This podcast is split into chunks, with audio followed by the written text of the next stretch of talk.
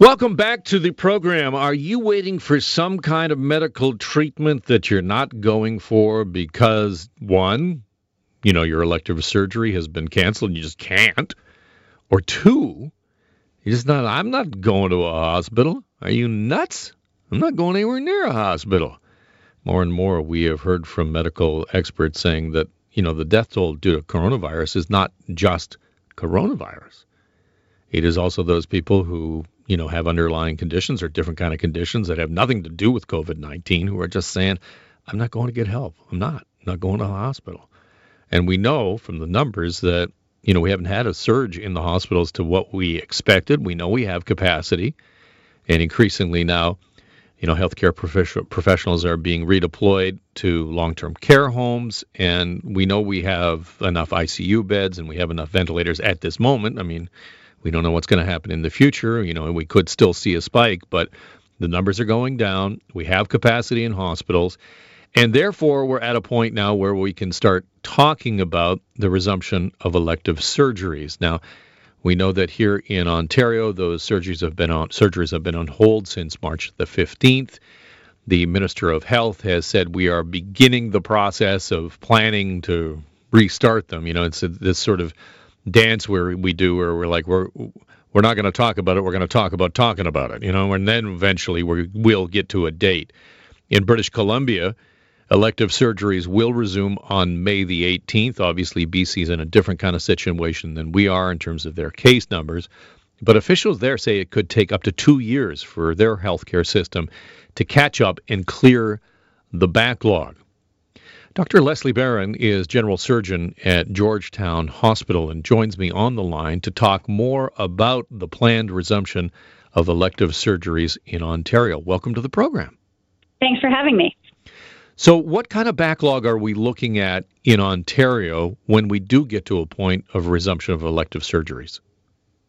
Well, so we've had closure for two months now, and, and certainly I think over the next couple of months, there's just going to be absolutely no way that we are going to go back to doing the volumes that we were doing in February. Um, we have extra precautions that we have to take now in the operating room, which are slowing them down. Um, so I, I think what we're going to see is a, a real slowing down of OR services in Ontario and that could go on for, like you said, in BC, up to two years, depending on the surges that we see in the COVID virus in the community.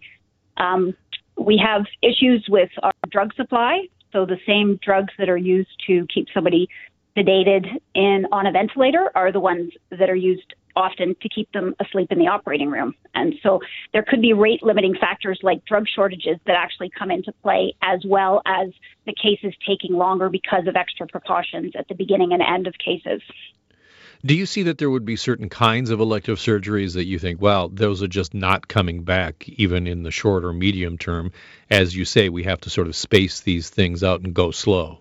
Yeah, so I think there is going to be a prioritization of surgeries.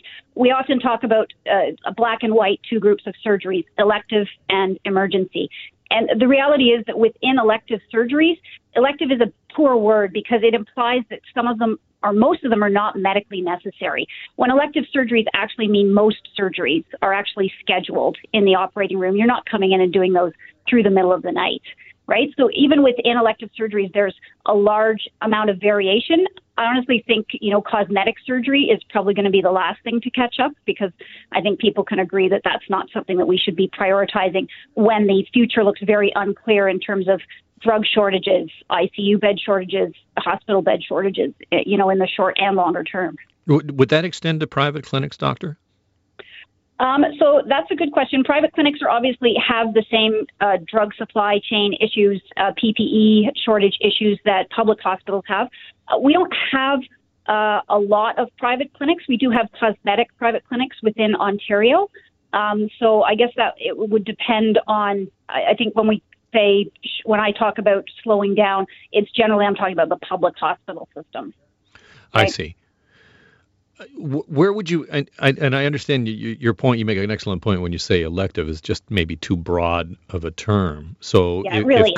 if, if, cosmetic is not like what is at the top of that list? Is there a triage list that uh, some kind of guideline that that surgeons and doctors would use or is it more of a case case by case basis? Well, we keep talking about cancer surgeries and also um, uh, heart surgeries. Obviously, those are going to be at top of mind in terms of risk of bad outcome if you have too much delay there, right? If you if you let things go on too long. And we do have a system in my hospital where I am allowed to bring in somebody for elective surgery, uh, but I have to kind of clear it through higher powers up uh, that we didn't used to have to do that, right? Um, and then I think when I think of one of my most common operations, uh, which is gallbladder surgery, um, you know, what we're seeing is patients coming in with pain through the emergency room and, and really having to be done because they've presented with multiple attacks. And that's a condition that we know if we leave it too long, not only are the patients going to be in pain, we're going to put them at risk for complications that can end up costing the healthcare system a lot of money down the road. And I would like to say just to all of your listeners, you know, surgeons don't like this any more than, than you do. Most of us love operating. We, uh, I particularly love being able to take a patient with a defined problem and be able to have their pain resolved and fix that problem for them in a really short term basis. Um, and I kind of pride myself on doing that. And that's just something that uh, the rug's been pulled out from under us. But I think most people can understand why we had to keep the resources available in case we did have the surge of COVID cases. What, what's happened is exactly what we wanted to happen. You know, we, we flattened the curve, it kept resources available for people who are actually very sick. I'm speaking with Dr. Leslie Barron, who is a general surgeon at Georgetown Hospital, and, you talked about how the uh, rug has been pulled out underneath from underneath you in terms of you know your day to day prior and the before times. I mean, how, how how have you been spending your time in the last two months when you're obviously not doing elective surgeries? Yeah, so today's Monday, and normally Monday is my favorite day because it's my operating day. I get to come into the hospital. I would usually do six to eight cases, gallbladders, hernias, uh, sometimes a breast cancer and uh, that was a great day for me. Um, so today uh, I had an urgent case that I uh, ran through the powers that be, and I got to add that on. We were finished that case by 9:30. Um, my partner, the other general surgery, then asked me to help out with another emergency case, and that's what I've just finished doing. And then I'm I'm going to be finished for the day. Really, I am also working in our uh, COVID assessment clinic, and I am still running my office. Uh, so I still go in and make sure that the local family doctors or the emergency room haven't sent me urgent referrals that really need to be seen in a really expedited way. And I go through those weekly to make sure that things aren't getting missed for people who actually need urgent care. I was uh, reading uh, through your, your Twitter feed, um, you know, just prior to our interview, and, and I noticed you had an interesting perspective on masks. Um, and I'm just wondering if you could share your thinking on masks, especially when we see in other parts of the world them starting to say mandatory for public transit and also mandatory for some stores. What are your thoughts on that? Yeah, so you know that makes me uh, mandatory mask laws make me very nervous for several reasons. Um, we don't have good data on mask wearing in terms of reducing transmission. The countries that have done mask wearing um, have also done a lot of other things to reduce the spread of, of COVID. So I think we the science is really out on that. Um, when I see people wearing masks, I often see them uh, wearing masks wrong. So touching the outside of the mask, a, mask on both sides is really should be treated like a used tissue. You really don't want to touch that. So you want to take it off by the the ear straps. Um, it really, my mom has pretty advanced Alzheimer's, and I know if uh, if somebody forced her to wear a mask, that she could potentially get quite aggressive. So I am worried about mandatory mask laws and uh, people with mental health issues, people who are homeless, people who live in poverty and can't afford to buy masks. Uh, I do worry about um, sort of maybe draconian enforcement in terms of fines and arrests for those type of people and maybe having the situation escalate when really we should be doing education with people. I also worry about it giving permission for people who are feeling unwell to go out in public when really what they should be doing is socially isolating, quarantining, staying at home. So I think there's a bunch of different things. I'm not against people who wear masks. I am really not in favor of enforcement laws that are going to uh, ticket people, fine them, or potentially arrest them, or you know have them bodily thrown off of public transport. You know, we've seen some videos of that on social media.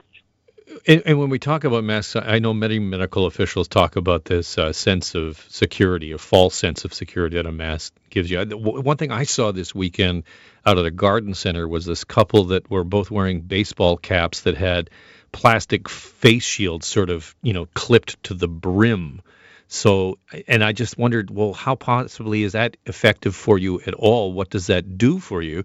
And I'm wondering what you're you're seeing when you're out in the general public.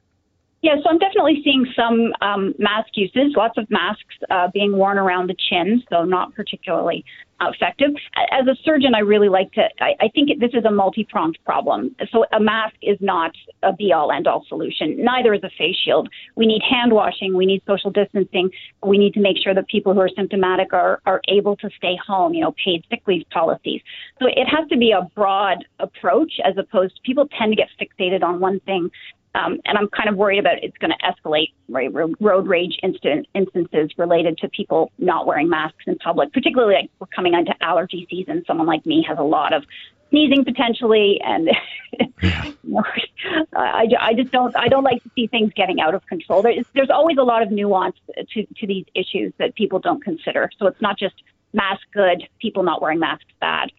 I, I, I sneezed rather hard in the uh, television studio last week when I was you know in the middle of the show. Luckily, it wasn't actually on me at the time, but I sneezed and I I felt like a criminal. I felt yeah. I felt like somebody was going to come out and just you know wrap me in plastic and take me away. Yeah. Well, the weather is uh, trying to suppress the pollen right now, so maybe in Ontario anyway. Dr. Leslie Barron, a general surgeon at Georgetown Hospital. Really great having you on the program. I appreciate your perspective. Please stay well. Great. Thanks for having me.